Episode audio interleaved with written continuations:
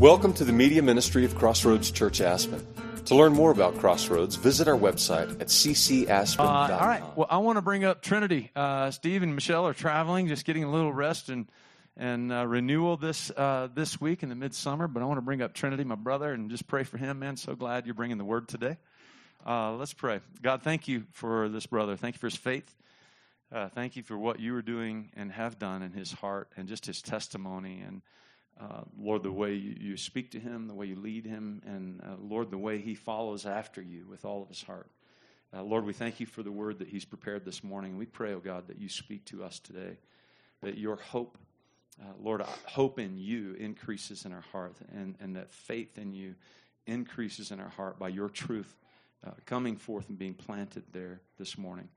Uh, Lord, speak to us. Let your Holy Spirit give us counsel, insight, and revelation this morning uh, into your truth that we may be uh, truly free, Lord, the way you have designed it, to follow you and run after you in your train.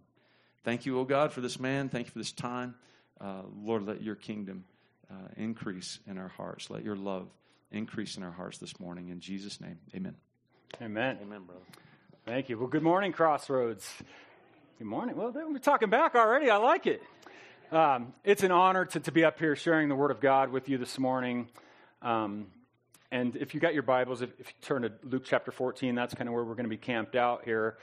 Um, and as you're turning there, I want to share a story.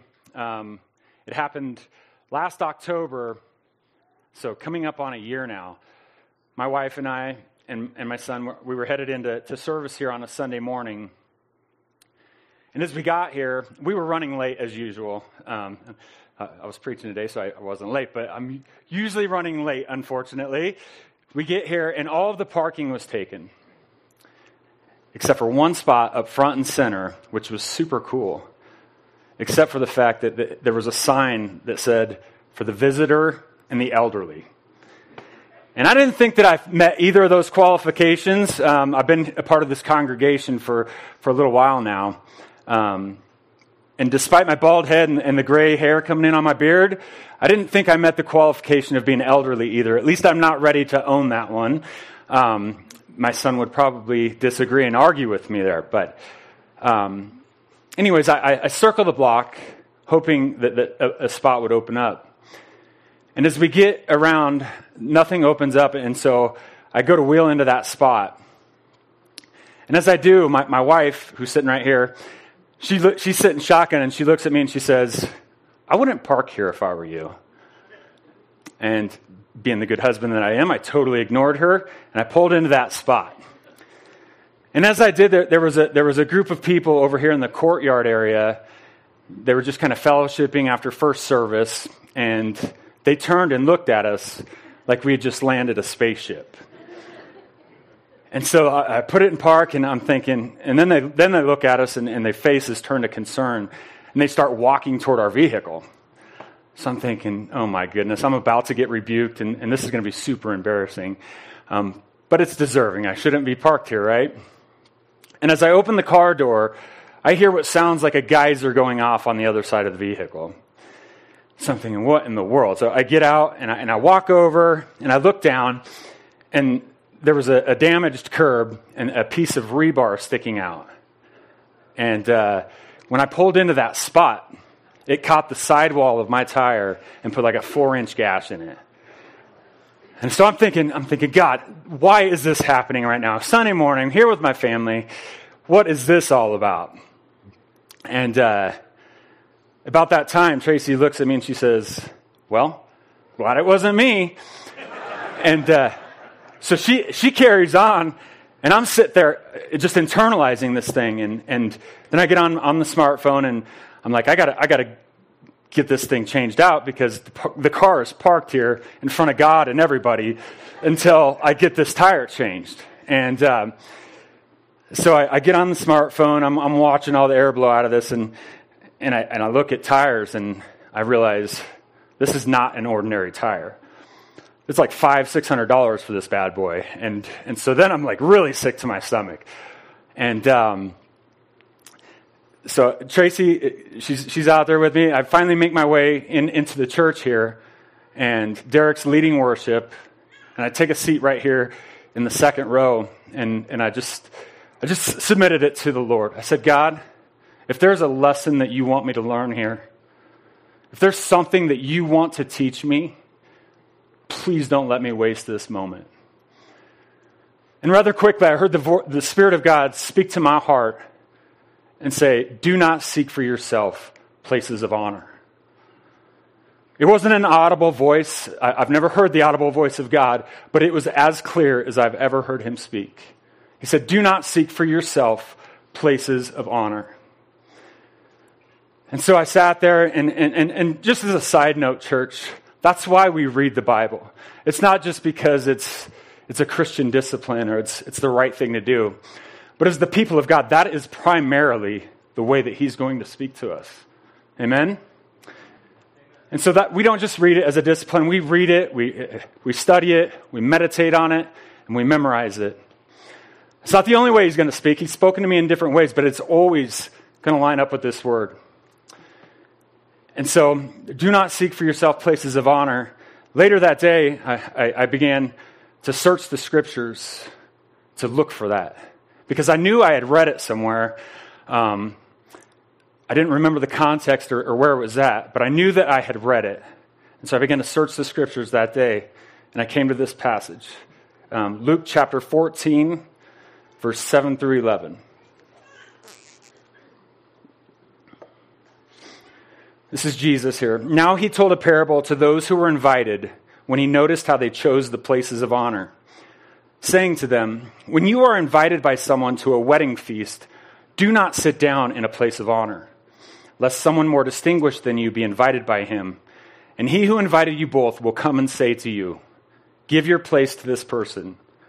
And then you will begin with shame to take the lowest place.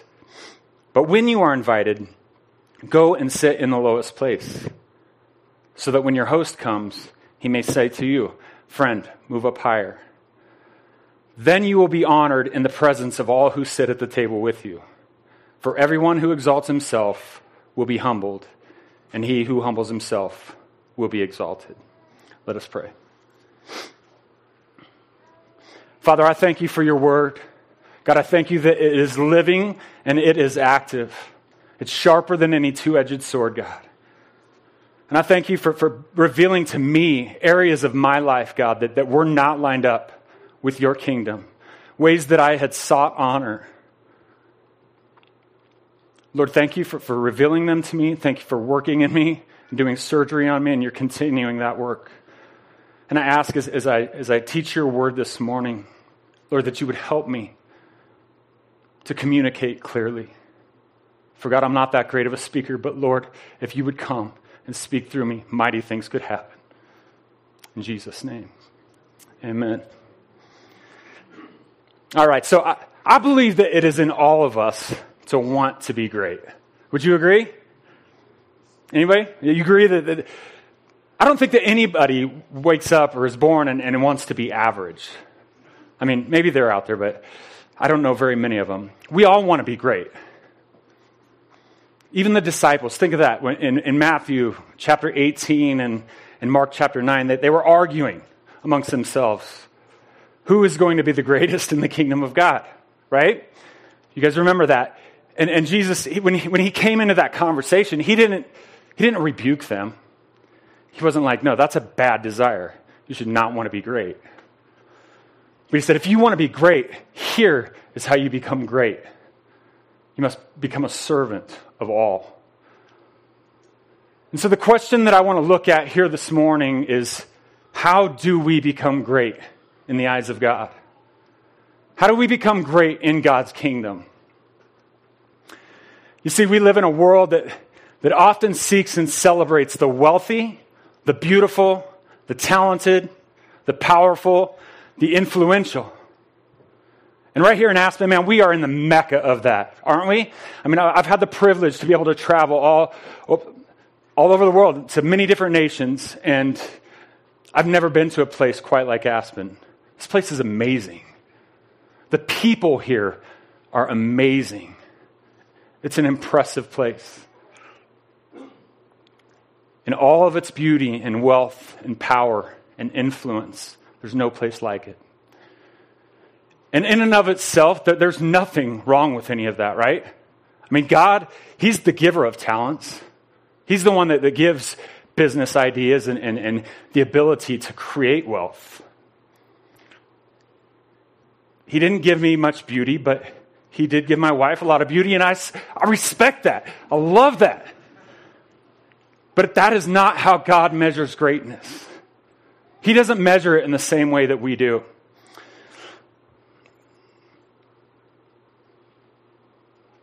In God's kingdom, guys, greatness is not defined in the same way that our world or our culture defines it.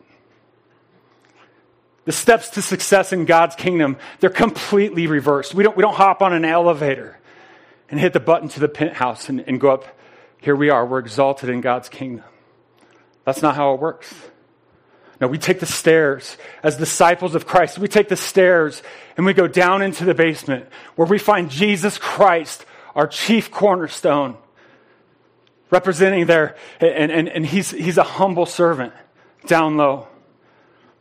And as his disciples, we must be willing to go low and occupy that space as humble servants. You see, this way of humility, it's not one that's typically celebrated in our day and age. How many professional athletes or, or musicians or, or successful business people out in the world really truly walk in humility? But before we point our fingers out there, guys, we need to point one right back here at our own chests and in our own church. Because unfortunately, humility is not something that we find much even in the body of Christ. But it is an expected characteristic. It's a non negotiable. If you are a disciple of Christ, God expects us to walk in humility. Put on the slide here uh, a working definition of humility. I found this in, in Holman's Bible Dictionary. It says, It's the personal quality of being free from arrogance and pride and having an accurate estimate of one's worth. It is an attitude of lowliness and obedience, grounded in the recognition of one's status before God. Charles Spurgeon said it this way humility is to make a right estimate of oneself. So we don't look down on ourselves. We're not like walking around like these little wormy things that like lower than dirt, right? That's false humility. We don't look down on ourselves, but we look, to, we look up and outward to others, to the interests of others. Think about it. Jesus, he never looked down on himself, right? He knew who he was. And because he knew who he was, he knew his identity, he could occupy that space. He could go low and occupy that space as a humble servant. He wasn't concerned about his reputation. He wasn't concerned about building a platform or having a bunch of followers. He was concerned about coming and serving and being a servant to all. The title of my message is, is, The Kingdom of God Belongs to the Humble. And this is a call to Christ like humility. And you might be asking yourself, who, who is Trinity and who does he think he is to stand up here and teach on being humble? That's not a very humble thing to do, right? Um, but the fact is, I'm not an expert on it.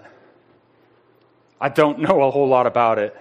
Um, and it reminds me of, of, of, John Stott. He was, he was a Bible theologian, um, great Bible teacher, speaker, and author. And he often taught and, and wrote on marriage. But he himself was a single man. He, he spent his entire life in ministry up until the point he died in, in 2011 as a single man. And someone once asked him, Well, how do you talk about marriage? How are you an expert on marriage? You've never even been married.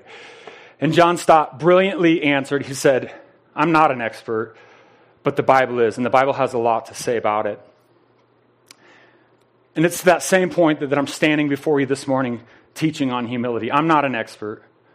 There's others in this room who are much more qualified than I to, to speak on this. But I want to teach the Word of God, and, and so that's where we're going. Um, if, if, you, you've been camped out in Luke 14 for a while now, right? So we're going to back up um, to verse 1. I read a portion of this passage in the intro, um, but I want to back up a few verses and give it a little bit of context. Starting in verse 1. One Sabbath, when he went to dine at the house of a ruler of the Pharisees, they were watching him carefully. And behold, there was a man before him who had dropsy. And Jesus responded to the lawyers and Pharisees, saying, Is it lawful to heal on the Sabbath or not? But they remained silent. Then he took and healed the man and sent him away.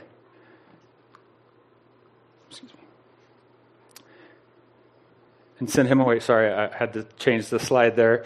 Um, lost my spot. And he said to them, Which of you, having a son or an ox that has fallen into a well on the Sabbath, will not immediately pull him out? And they could not reply to these things. And this is the, this is the passage we read earlier. Now he told a parable to those who were invited when he noticed how they chose the places of honor, saying to them, When you are invited by someone to a wedding feast, do not sit down in a place of honor, lest someone more distinguished than you be invited by him, and he who invited you both will come and say to you, Give your place to this person. And then you will begin with shame to take the lowest place. But when you are invited, go and sit in the lowest place, so that when your host comes, he may say to you, Friend, move up higher. Then you will be honored in the presence of all who sit at the table with you. For everyone who exalts himself will be humbled and he who humbles himself will be exalted. He said also to the man who had invited him, When you give a dinner or a banquet, do not invite your friends or your brothers or your relatives or your rich neighbors, lest they also invite you in return and you be repaid.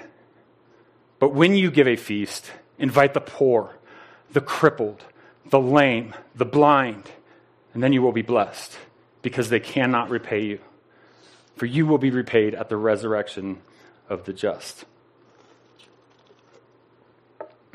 So in this passage, Luke is telling us of an occasion where Jesus he went to dine at this, this house of a Pharisee. This was a powerful, powerful man.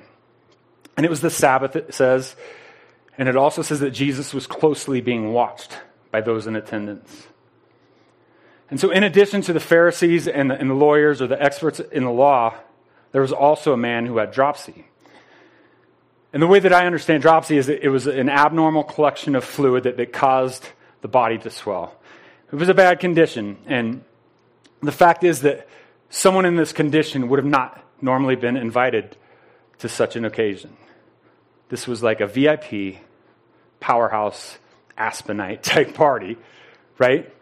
These people were influential. And most, most commentators agree that, that um, this man was put, that with dropsy was put there uh, in order to test Jesus. And you can't, you can't test Jesus.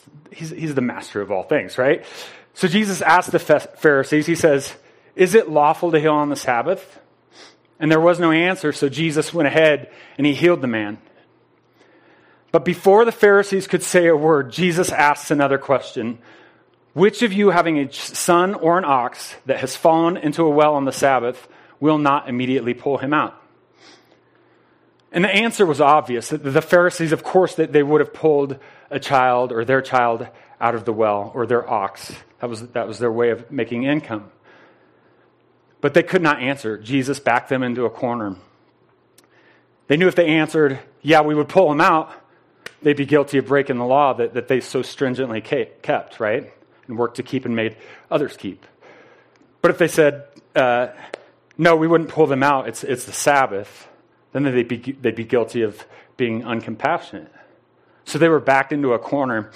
And when Jesus backed them into this corner, he, he was exposing the pride and the hypocrisy of their hearts. And as he exposed that, he, he, he went on to teach this master class on humility. So we saw in, in verse 1 that, that um, there were some people there attending just to watch Jesus. But now, beginning in verse 7, the tables are turned, and Jesus noticed how they chose the places of honor. So instead of watching him, Now he is watching them. And Jesus watched how they were picking out for themselves the chief rooms, the, the places of significance. These invited guests, they were, they were jockeying for position. In almost every culture, we have, we have rules of etiquette for meals and seating positions and all of that.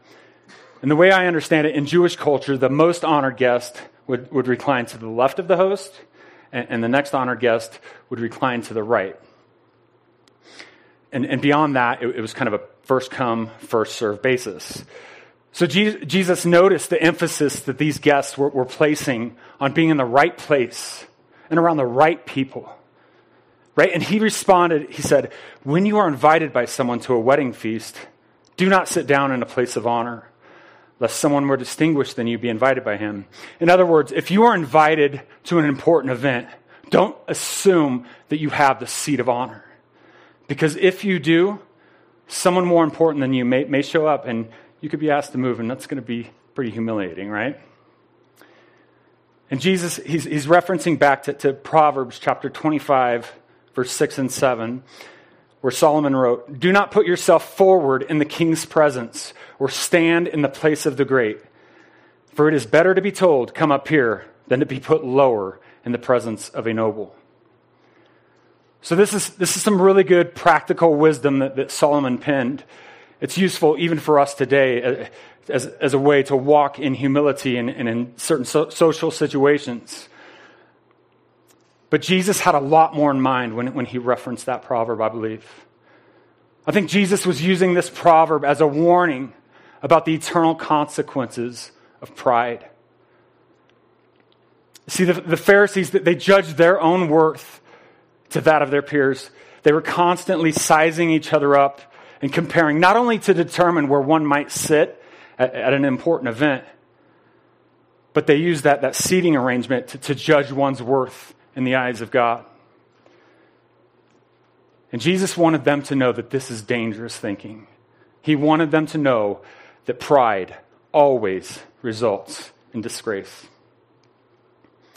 Verse 10 but when you are invited, go and sit in the lowest place, so that when your host comes, he may say to you, Friend, move up higher. Then you will be honored in the presence of all who sit at the table with you. So in, in verses 7 through 9, we saw Jesus teaching how, how pride and embarrassment can be avoided. Don't park in the spot that says for visitors and elderly. But um, his point is this in God's kingdom, Bowing low puts the humble on the track to the top. And Jesus isn't just teaching a Sunday school class here, right? He lived this very truth. Jesus subjected himself to the humiliation of the cross for the sake of sinners, for the sake of you and I. Philippians 2 says that he lowered himself to become our servant, and he is now highly exalted. So, this message of pride and position that the Pharisees displayed, that it was completely contrary to the message of humility that was being taught by Christ. Verse 11 For everyone who exalts himself will be humbled, and he who humbles himself will be exalted. This unchanging principle of truth, it's found all throughout Scripture, from front to back. But the fact is, we do see self promoters. We do see prideful and arrogant people who seem to be winning from time to time, don't we? But mark my words, guys, that will not be the age, or that will not be the case in the age to come. That will not be the case in eternity. There will be no prideful, no arrogant, no self promoting people in the kingdom of heaven. The only way to enter in is by bowing our knees and bending our necks to the King of Kings and the Lord of Lords. There is no other way. Amen? And the truth of this, uh, the proud being brought low and the, and the humble being lifted up, it was ignored in, in Jesus' day. And it's still ignored in our day, isn't it? And even in the church. Even in the church. And I'm not just talking crossroads, I'm talking the big church. And I'm not here to cast stones, but if you're paying attention to the church worldwide, you don't have to be a prophet to, to see that there is a serious shaking and exposing going on. There's an entire denomination that, that's being brought low and humbled after decades of sweeping serious sin under the rug. Maybe they're too worried about, about the, the reputation of their denomination or, or their, their leaders. I don't know the case, but the, all I know is it's all coming out. It's all coming out. And that's a principle of God. Leaders of a worldwide worship movement and megachurch. It, it, one that has impacted every single person in here, I guarantee it. Some of these leaders, they're being exposed and humbled and brought low for their pride and their arrogance and their immorality after decades of fame and fortune and seeming favor with God. There is no place for rock star Christianity. As a side note, I, I do believe that this shaking and this exposing is the grace of God in action because it shows just how patient our God is. He'll wait for years, even decades at times, for us to come to repentance, for us to humble ourselves. Know this that He is not slow in keeping His promises, but He is patient, wanting all to come to repentance. So, moving on, after this scathing rebuke to, to the guests attending the meal, Jesus now turns and he focuses his attention on, on, the, on the man who invited him on the host.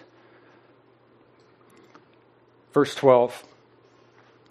He said also to the man who had invited him, When you give a dinner or a banquet, do not invite your friends or your brothers or your, re- your relatives or rich neighbors, lest they also invite you in return and you be repaid. We've already said that the host, he, he was one of the chief Pharisees, um, a ruler of the Pharisees.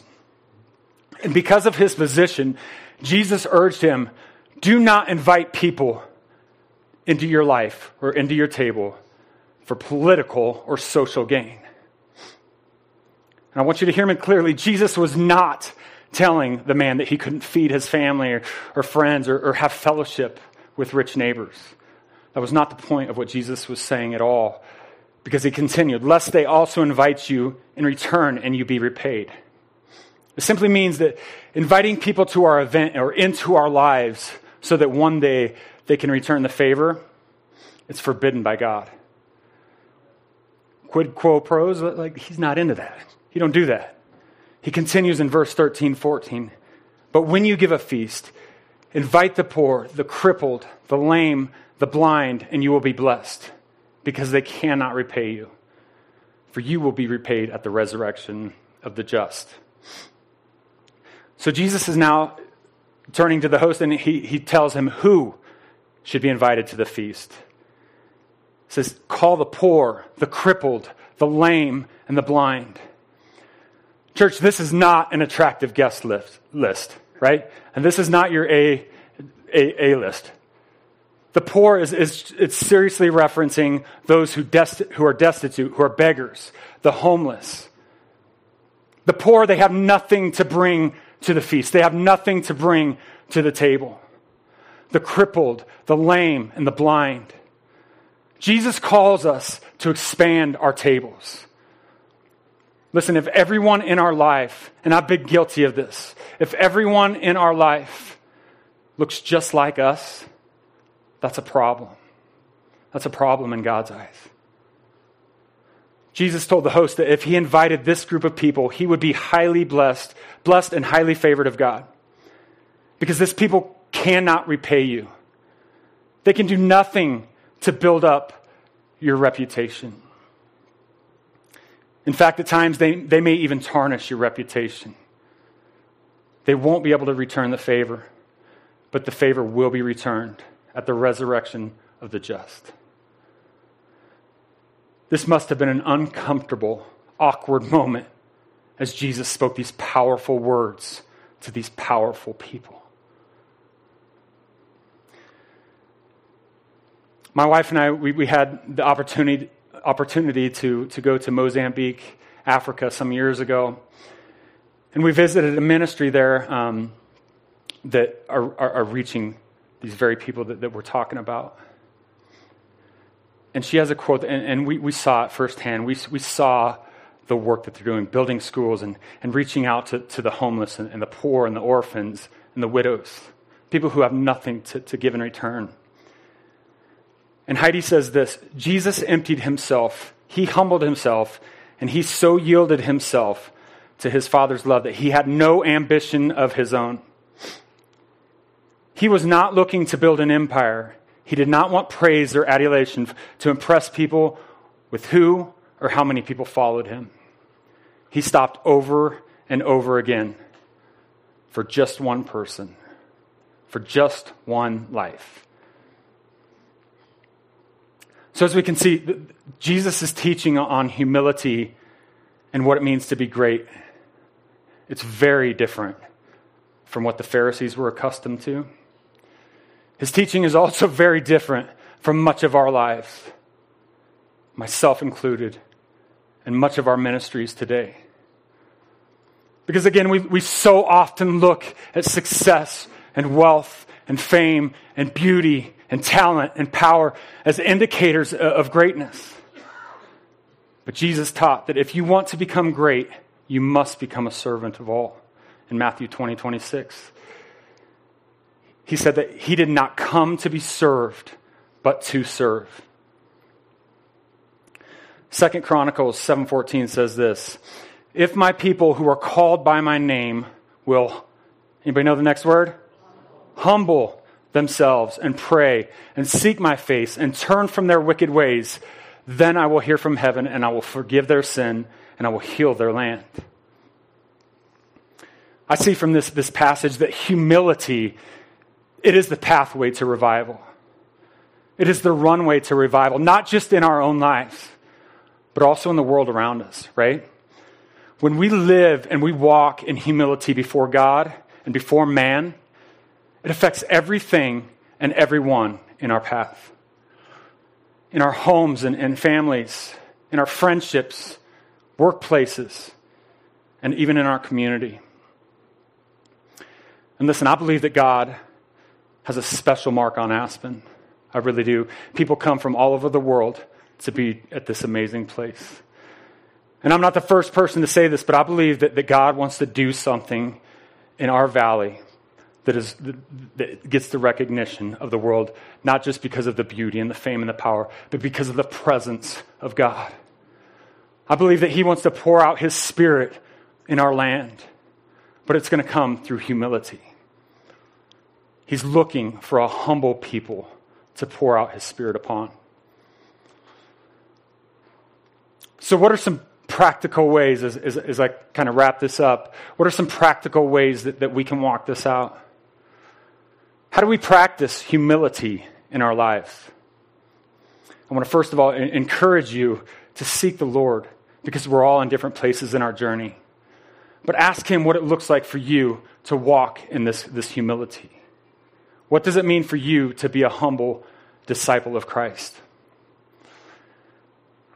But I've, I've jotted down a, a, few different ways that, that I see as, as, as ways that we can begin to practice humility. Number one, we must recognize our own sinfulness before God. Think of Isaiah in chapter 6. This was, this was a man of God, this was a mouthpiece for God.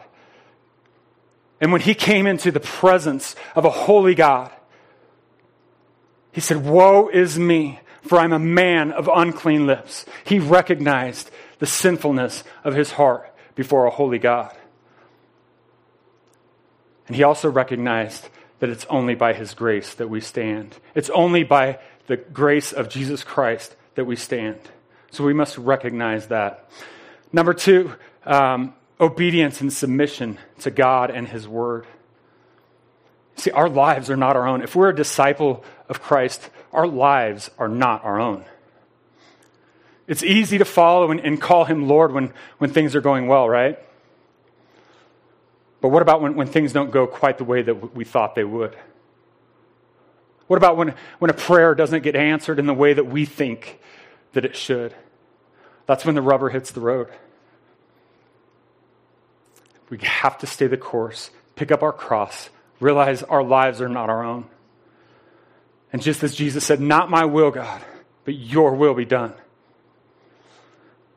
Number three, we must begin to think of ourselves less and consider more, consider others as more significant than ourselves. This is servanthood.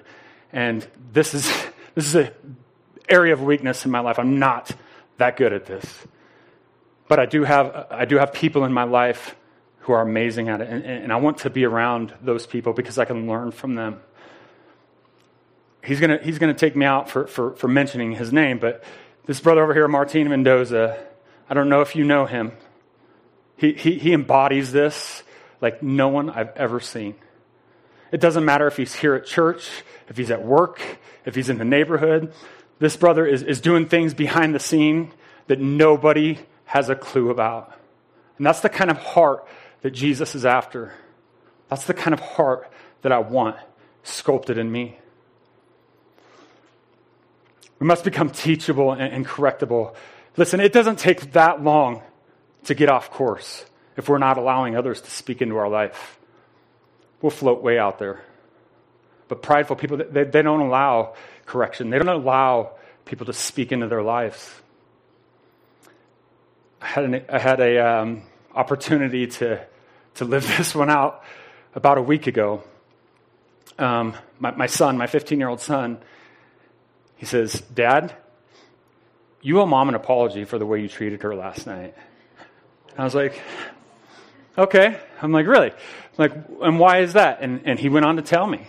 He said, basically, I was being a jerk. I was being short. I was being snarky. And he, he called me out on it.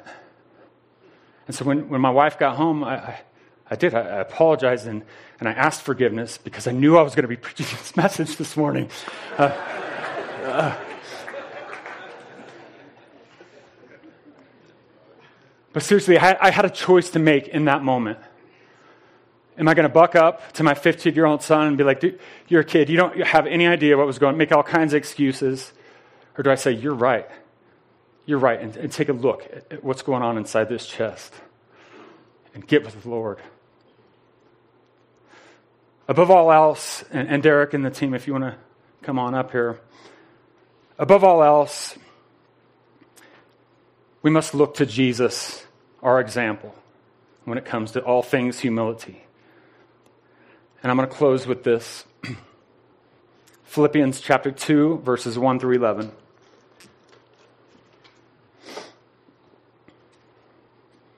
So, if there's any encouragement in Christ, any comfort from love, any participation in the Spirit, any affection and sympathy, Complete my joy, being of the same mind, having the same love, being in full accord and of one mind. Do nothing from selfish ambition or conceit, but in humility count others more significant than yourself. Let each of you look not only to his own interest, but also to the interests of others. Having this mind among yourselves, which is yours in Christ Jesus, who, though he was in the form of God, he did not count equality with God a thing to be grasped, but he emptied himself by taking the form of a servant. Being born in the likeness of men and being found in human form, he humbled himself by becoming obedient to the point of death, even death on a cross. Therefore, God has highly exalted him and bestowed on him the name that is above every name, so that at the name of Jesus every knee would bow in heaven and on earth and under the earth, and every tongue confess that Jesus Christ is Lord to the glory of God the Father. May we become more like our Master. Amen.